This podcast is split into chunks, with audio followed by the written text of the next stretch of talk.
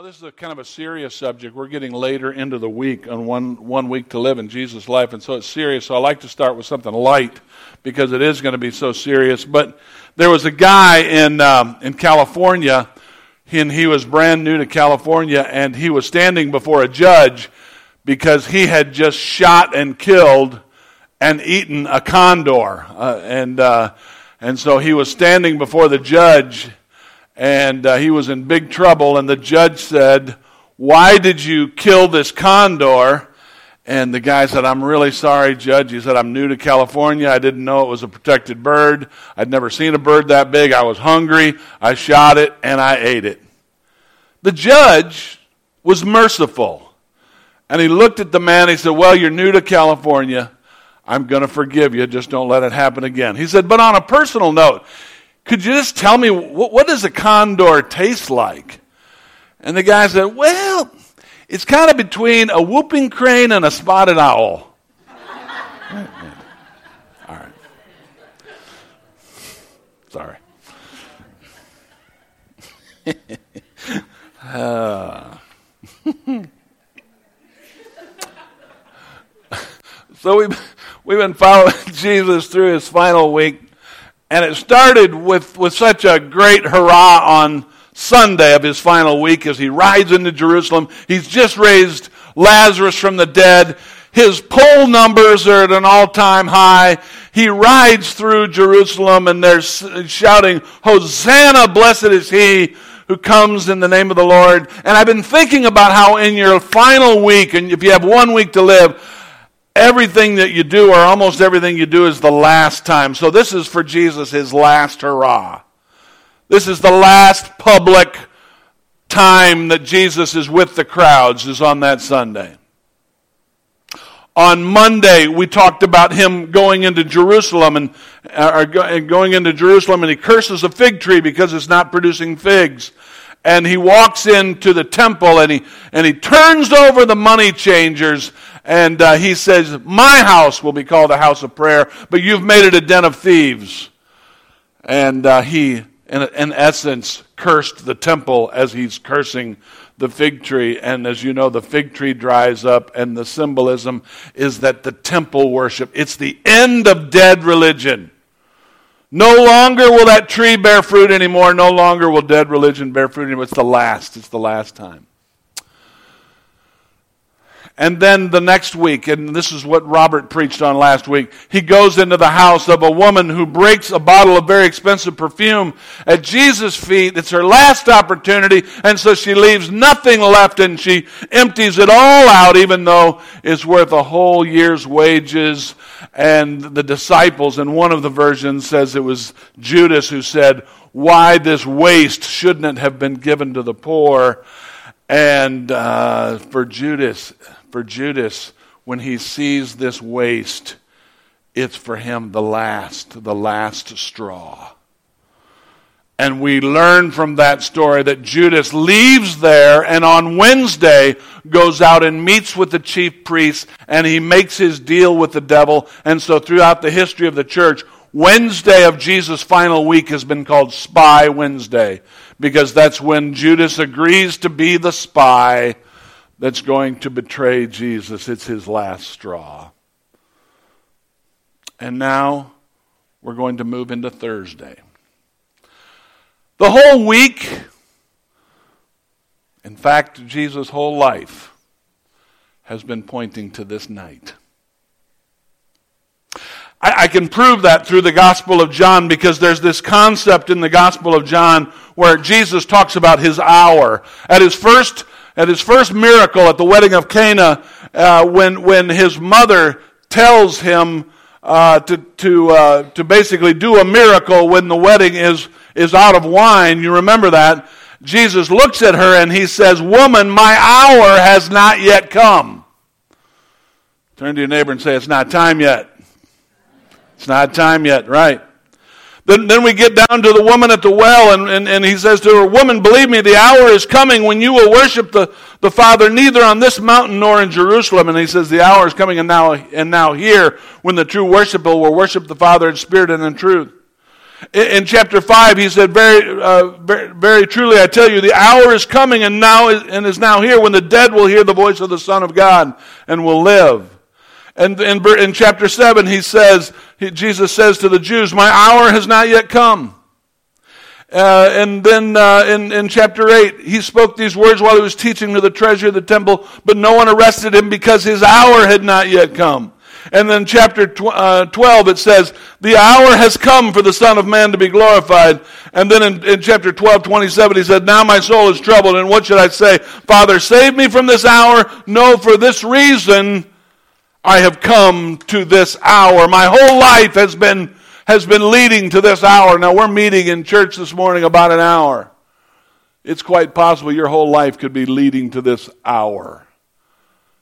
This hour. There, there, there's a particular hour in Jesus' life that is coming. So when we pick up the reading today in John chapter 13, it says this, verse 1 Before the Passover celebration, Jesus knew that his hour had come to leave the world and return to the Father. So turn to your other neighbor and say, It's time. It's time. The hour has come. He had loved his disciples during his ministry on earth, and now he loved them to the very end. it was time for supper, and the devil had already prompted Judas, the son of uh, Simon Iscariot, to betray Jesus. Jesus knew that his Father had given him authority over everything and that he had come from God and would return to God. So he got up from the table and he took off his robe and he wrapped a towel around his waist and he poured water into a basin. And then he began to wash the disciples' feet, drying them with the towel he had around him. And when Jesus came to Simon Peter, Peter said to him, Lord, you going to wash my feet? And Jesus replied, You don't understand now what I'm doing, but someday you will. And no, Peter protested, You'll never wash my feet. And Jesus replied, Unless I wash you, you don't belong to me. Then Peter exclaimed, Then wash my hands and my head as well, Lord, not just my feet. Jesus replied, A person who is bathed all over doesn't need to wash except for the feet to be entirely clean. And you disciples are clean, but not all of you. For Jesus knew who would betray him. This is what he meant when he said, Not all of you are clean. After washing their feet, he put on his robe again and, and sat down and asked, do you understand what I'm doing? You call me teacher and Lord, and you're right, because that's what I am. And since I, your teacher and Lord, have washed your feet, you ought to wash each other's feet. I have given you an example to follow. Do as I have done to you. I tell you the truth. Slaves are not greater than their master, nor is the messenger more important than the one who sends the message. Now that you know these things, you're going to be blessed for doing them. And then let's skip down to, to verse 31. Jesus said, The time has come for the Son of Man to enter into his glory, and God will be glorified because of him. And since God receives glory because of the Son, he uh, will give his own glory to the Son, and he will do so at once. Dear children, I will be with you only a little longer. As I told the Jewish leaders, you will search for me, but you can't come where I'm going. So now I give you a new commandment. I'm giving you a new commandment. The Latin word there is the word that we get our word mandate from. And it's the reason that we call Thursday of Holy Week Maundy Thursday. Anyone ever heard of Maundy Thursday? The reason they call it Maundy Thursday is because of this mandate, this commandment. It's not a suggestion, it's a commandment. Jesus gives a new commandment on Maundy Thursday. And what is the, the mandate? Love each other as I have loved you. You should love each other. Your love for one another will prove to the world that you are my disciples. This was more than just the Last Supper for Jesus and his disciples before he would go to the cross. This is Thursday night. Tomorrow, uh, later on, he's going to be arrested, and on Friday, he's going to be killed. But this isn't just a, a last meal at your favorite restaurant. This just so happens to be on a holiday, and not just any holiday, but it's their biggest holiday ever. And it's the Passover.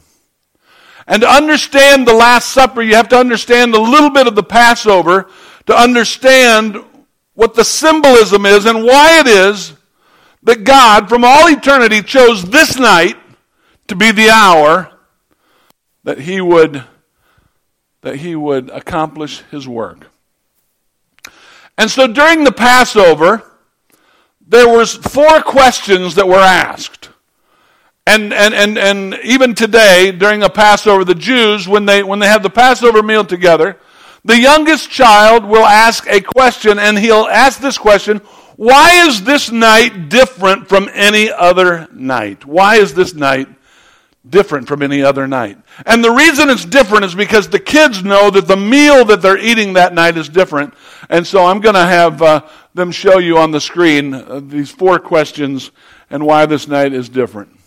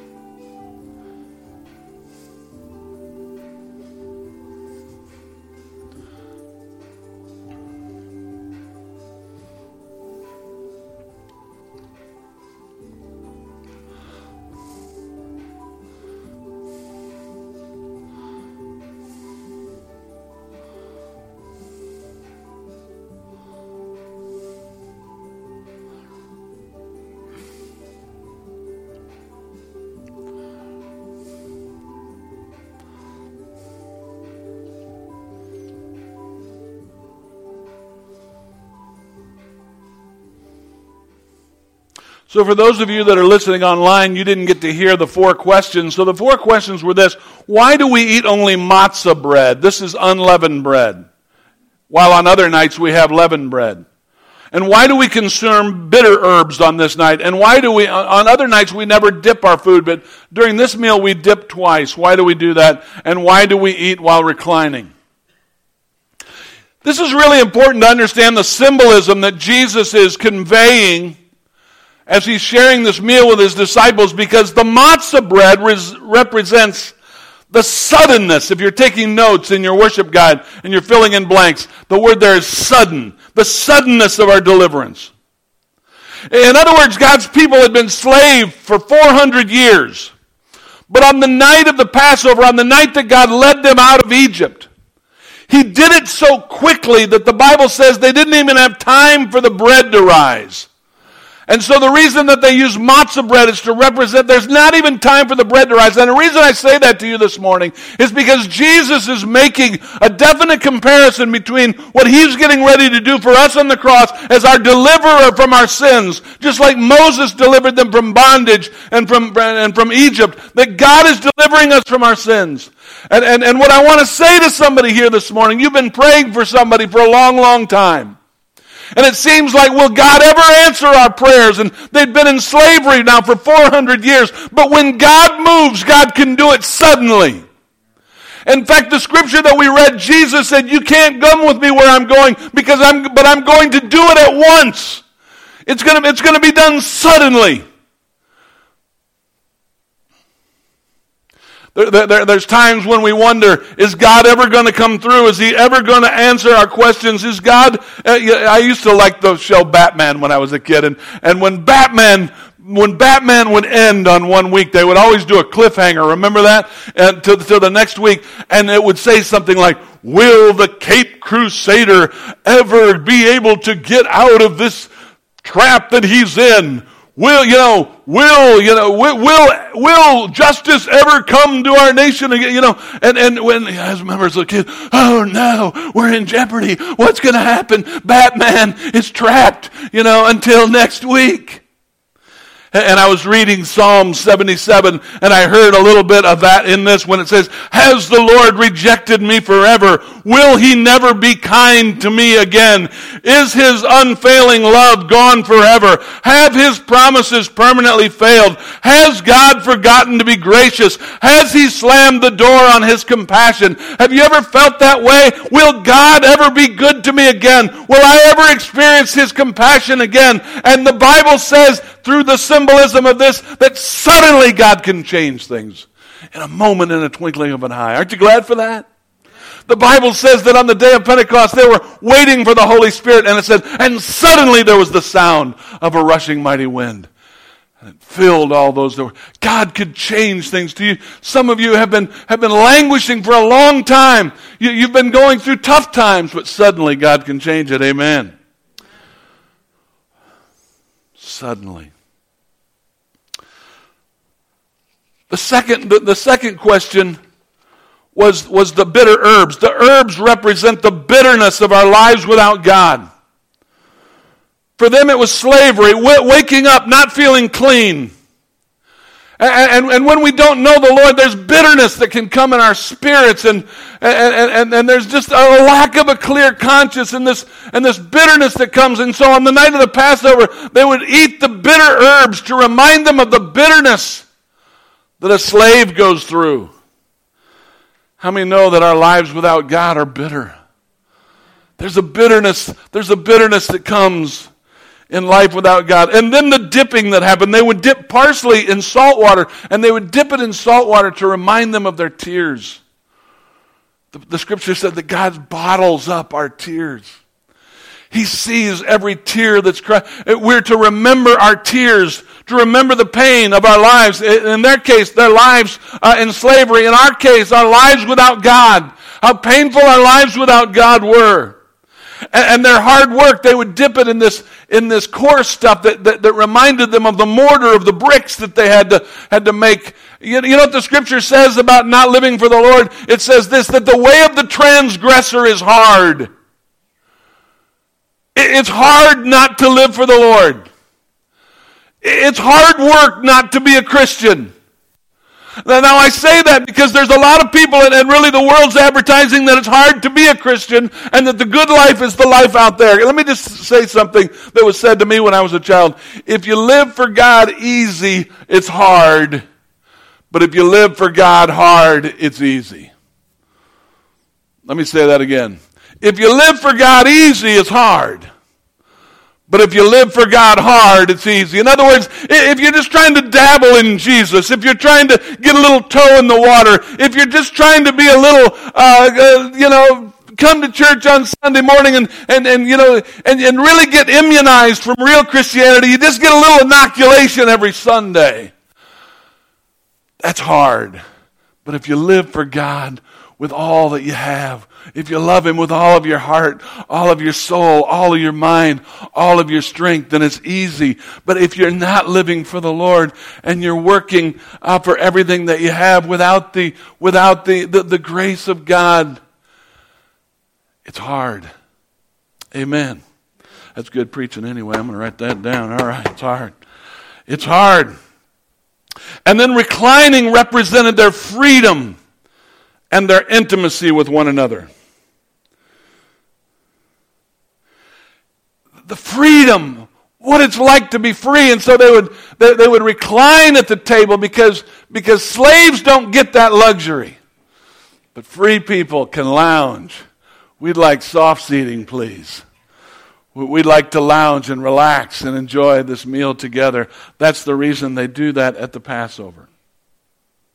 And so not only were there four questions, but there were four cups that they would drink from at the Passover. Four different times that they would drink wine during the meal, and each one represented a different thing. And it was based on the passage in Exodus, and they would read this at every pass at every at every Passover. Exodus chapter six, verses six and seven. It's the four I wills, four promises that God gives to them that He says, I will do these four things.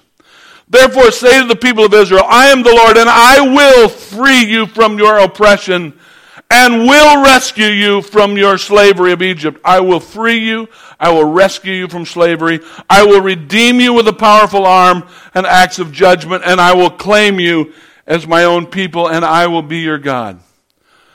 And so they would drink four cups, and even today during the Passover, there's four different cups that you drink from during the Passover. And the first cup is the cup of sanctification, which means to be separated from, from Egypt. The second cup, and it's, and, and, and it's based on, I will free you from your oppression. The second one is the cup of deliverance. Not only does he say, I will free you from your oppression, I will rescue you from slavery. The third one is the cup of redemption. And in this one, uh, uh, he says, I will rescue you from your slavery. Uh, and then the last one is the cup of joy, where he says, I'm going to make you a new people. I'm going to make you a covenant people. I am going to be the Lord your God and claim you as my own people. And the reason I share with that with you this morning is because at Life Church, we actually base the whole way we do church based on these four promises that God makes us. We say at Life Church that we do four things at Life Church. We do weekend services, we do small groups, we do the Discover Life class, and uh, we do the Orange Team, which is our dream team, the people that serve around here. But these are based on these four promises of God and four, um, and four aspirations that we have for everyone who comes here. Did you know that at, at Life Church we have an aspiration for everyone that four things will happen to you as a result of being a part of this church? Number one, that you will know God. Number two, that you will find freedom. Number three, that you will discover your purpose. And number four, that you will make a difference. You will know God. You will find freedom, you'll discover your purpose, and you'll make a difference.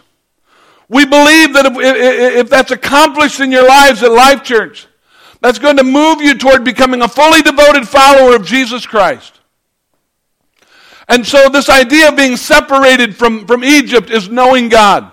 You're, you're becoming God's people when you're becoming separated from, from, from the old life into the new life. We call it being saved at the church. And, and, and, we've actually designed one of the things that we do at Life Church around that very thing, and that is our weekend services. Every weekend service at Life Church, we try to give an opportunity for someone to cross the line, for them to leave Egypt, if you will, to leave slavery and come into freedom, to leave the old life and to come into the new life. And that's the purpose of our weekend services. At Sunday morning, that's why we come here. We come here not just to be fed, but we come here to, to, to receive an opportunity to know God. Amen? So not only do we want to know God, but we want to find freedom because you know what? It's one thing to come out of Egypt, and it's another thing for Egypt to come out of you.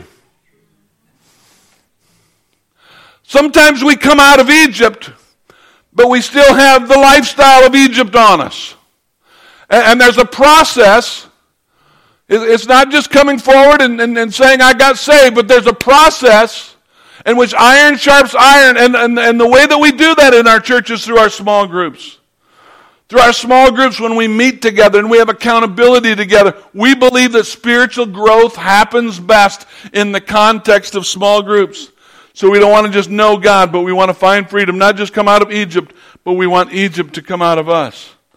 And then to discover our purpose in our Discover Life class that's going to be happening uh, later today. Would you mind turning on the air Uh, uh, in the Discover Life class that's going to be happening uh, later today, that's one of the main purposes of this class is so that you can discover your purpose. There's going to be a personality uh, test. There's going to be a spiritual gifts inventory that you're going to take. We want you to know why it is that God created you and, and you have particular gifts. There's some things that you can do that nobody else can do. Did you know that? Did you know that there's some things that you can do that nobody else can do? Did you know that? That this church is weakest at, at whatever place that we're not serving in. And so we want to discover our purpose, and then finally we want to make a difference. We want to join the orange team, and we want to make a difference in our church and in our world and in our city and in our nation. And, and we want to motivate you to not just come to church and be nice Christians, but when we go out of here for the rest of the week, that we, that we are making a difference. Amen? And so Jesus infused the Passover with new meaning by giving a new commandment. And he said, I'm not giving you a suggestion, I'm giving you a commandment. And the commandment that I'm giving you is that you love one another. Love one another. I'm so glad you sang that new song uh, today about building our lives on that. Building our lives on love and building our lives on, on loving. It's almost like God says, here's a new idea. This is a new commandment. Have you ever tried this? Love one another. And he demonstrates it by himself taking off his robe and getting down and washing his disciples' feet. One of the things that we teach at Life Church is that every every member here is a minister, and every ministry begins with the adjective servant. So if you're the pastor, you're the servant pastor. If you work in the sound, you're a servant sound worker. If you work on the worship team, you're a servant worshiper. There's no celebrities at Life Church. Everybody, everybody has their place of service. So we're coming down to the end. We're coming down to the end. We're coming to the end of Jesus' life in the last week to live. But here's the note of hope for me. Here's the good news to me in this Last Supper story. If you understand the significance of Passover, it's not just the last day of that lamb that's going to be slaughtered so that they can go out. But it's also this it's your last day as a slave. Think about that. It was their last day to have to be a slave. No more whips. No more making bricks and mortar. No more doing all of this.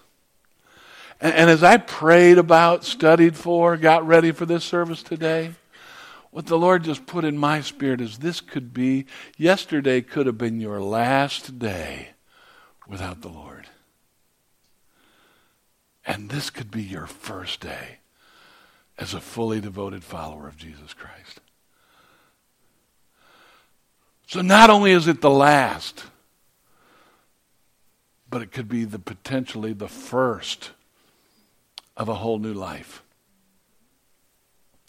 And so Jesus doesn't say this is this is one of the best practices if you're going to be a Jesus follower uh, that you might consider loving one another. If you're if you're a really good Christian, you might want to love one another. He said, no, this is a this is a commandment. In fact, the way that they're going to know that you're Christians is not because you got a fish bumper sticker on your car.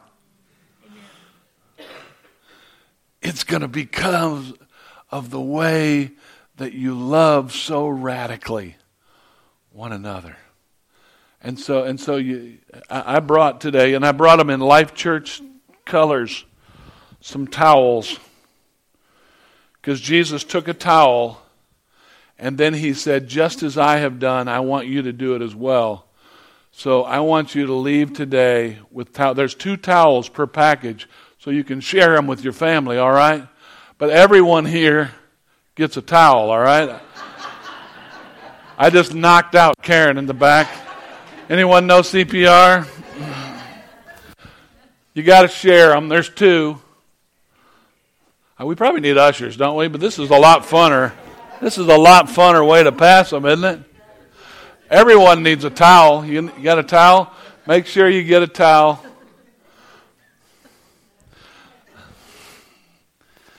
Ushers can help me finish. Would somebody want to help me? You like this way? Who, who needs one in the back? Way back there. We need some towels. Sorry. Ben needs one. Ben. Ben needs a towel. You can't have both towels. You got to take them apart and give your towel to your neighbor, okay? I've got enough for everybody here if we if we share. Which is part of the message today, right? Share. Love your love your neighbor. Towels, guys. And here's the, here's, the, here's the requirement with your towel, guys. These are not decorative towels. You, you might just use it and put it up somewhere on your dress or whatever. That's fine.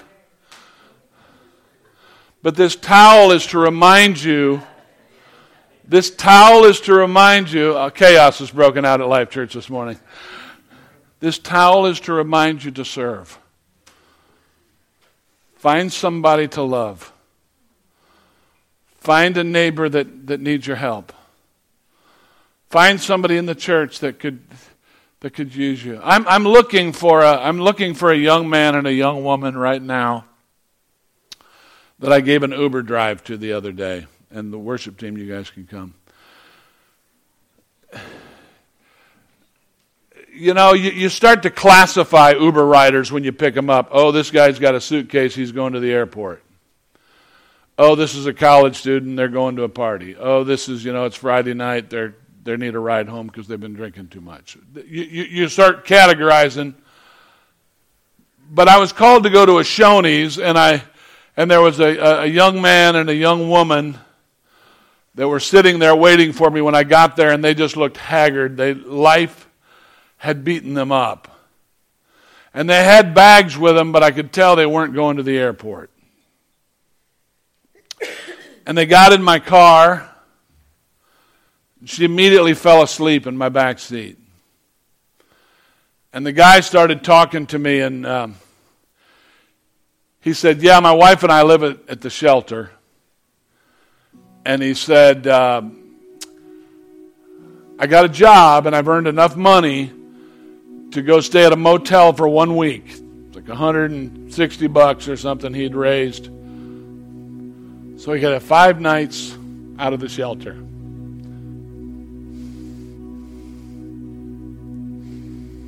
I had Christian music on in my car, and there was a group called Skillet that was playing. And he goes, I love Skillet. And he started singing the words to the song with Skillet.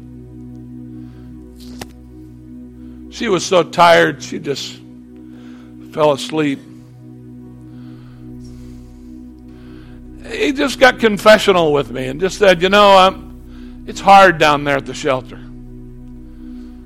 You try to do right and help people and people steal from you and, and he says and i'm not perfect. He said i've messed up. But i'm trying to get my life together. Dropped him off at the at the hotel and i can't quit thinking about him so on Thursday was our day off, and I said, Melanie, would you mind going to the hotel? I just want to find this couple and take them out to eat if we can. And just see if there's anything that God would say to do to help them. And it was such a strange thing because I didn't even know their names. I don't even, I still don't know their names. So I went into, I said to the lady, the, I said, this is kind of weird, but I'm just looking for a couple. They, they live in the shelter, but they're staying with you this week. And she kind of went through the list and she said, I, I just would have no way of knowing. I would have no way of knowing and and so this isn't one of those great ending stories where I helped them and all. I I couldn't find them. I couldn't find them. And the Lord just kind of put that on me that just to keep looking for them. I mean, I know where they live. I know they live down at Carm, but and keep looking for them in a symbolic kind of way. That there are some people out there that are really tired of living the way that they're living and they're in slavery and they're working hard and they have bitter tears, just like all the things of the Passover. And Jesus said, I'm going to do something at once on Friday, on tomorrow, with one fell swoop. All of that hard labor, all of that hard work is going to become to an end because Jesus did for us what we could not do for ourselves. And here's what I love about that story there's a whole Judas part of that story. Hey, Jude, don't make it bad. Sorry. Anyway. Judas, Judas. Judas is in this story and he's at the supper and Jesus actually it's actually part that we skipped in the story, but Jesus he said the one that dips the sop is the one that's going to betray me and it's Judas, and he does it, and he, he goes out into the night. But every time that we take communion at our church, we always say these words On the night that Jesus was betrayed, he took bread. And when he had broken it, he said, Do this as often as you. No, he said, This is my body which is broken for you. Now, what really struck me about this is my body that, that is broken for you is that the you that he's talking about is Judas. Because it says, on the night that Jesus was betrayed, he took bread and said, This is my body which is broken for you. Judas dips the sop and he leaves out of there. I just want to say, I don't care how far from God you are, or what you think you've done, or how bad that you've been. Jesus did this for you. This is my body, which was broken for you It was broken for that young couple in the back seat of my car. It was broken for me. It was broken for my wife and kids. It was broken for you. So I want you to take these towels. Everyone get a towel? Anybody not get a towel? Take these towels. Help me find my friends. There's people out there that desperately need Jesus. And He did it for us.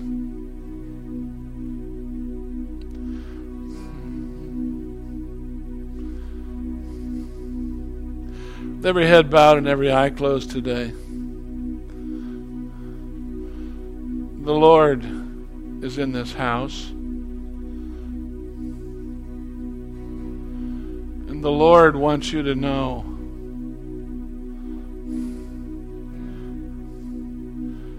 He's tired of seeing you suffer. He's tired of seeing you not fully believe. He's tired of seeing you, your tears and your how hard you're working. And he's saying, I'm doing this for you. And I take this on myself. And I forgive you of your sins. And I offer you the free gift of salvation If you're in this place today and you say, Yes, Pastor, I want yesterday to be my last day without fully knowing the Lord and without fully receiving Him as my Lord and Savior. And I want today to be my fresh start and the first day of the rest of my life. If that's you in this place, with every head bowed and every eye closed, would you raise your hand? And say, This is my day. Would you raise it? Thank you, God. Thank you. Thank you. Yes. Yes. Yes. Thank you. Thank you. Lord, we celebrate, Lord God, with those, Lord, who received the freedom of your free gift today. And Lord, as your disciples, Lord, we take on the towel and we go out and we look at a hurting and a wounded world as we leave this place today. And we heard, Lord, not your suggestion, your commandment that we go out and that we love one another. Help us, Lord, in a world right now, Lord, we can't turn on the news without hearing hatred on the news. Help us, Lord, to be so radically different from all of that and to be radically lovers of Jesus Christ and lovers of one another and lovers of our neighbor. Help us, Lord, to shine as lights in this dark world. We thank you for it in Jesus' name. And all God's people said, Amen. Amen. We can't respond to this message without taking the meal that Christians for the last 2,000 years have taken together. Sometimes we call it the communion, the Last Supper, whatever. You'll notice the little wafer that you have is matzah bread. It's not leavened because it happened suddenly. Before the bread could rise, Jesus did for you what you couldn't do for yourselves. And by the way, when you take the cup, when Jesus took the cup and he said, This is my uh, the, the blood of the new covenant, it was the third cup in the four cup deal. It was the cup of redemption where he is restoring you back to your original purpose. That's what redemption means. He's restoring you back to your original purpose. You weren't made for slavery.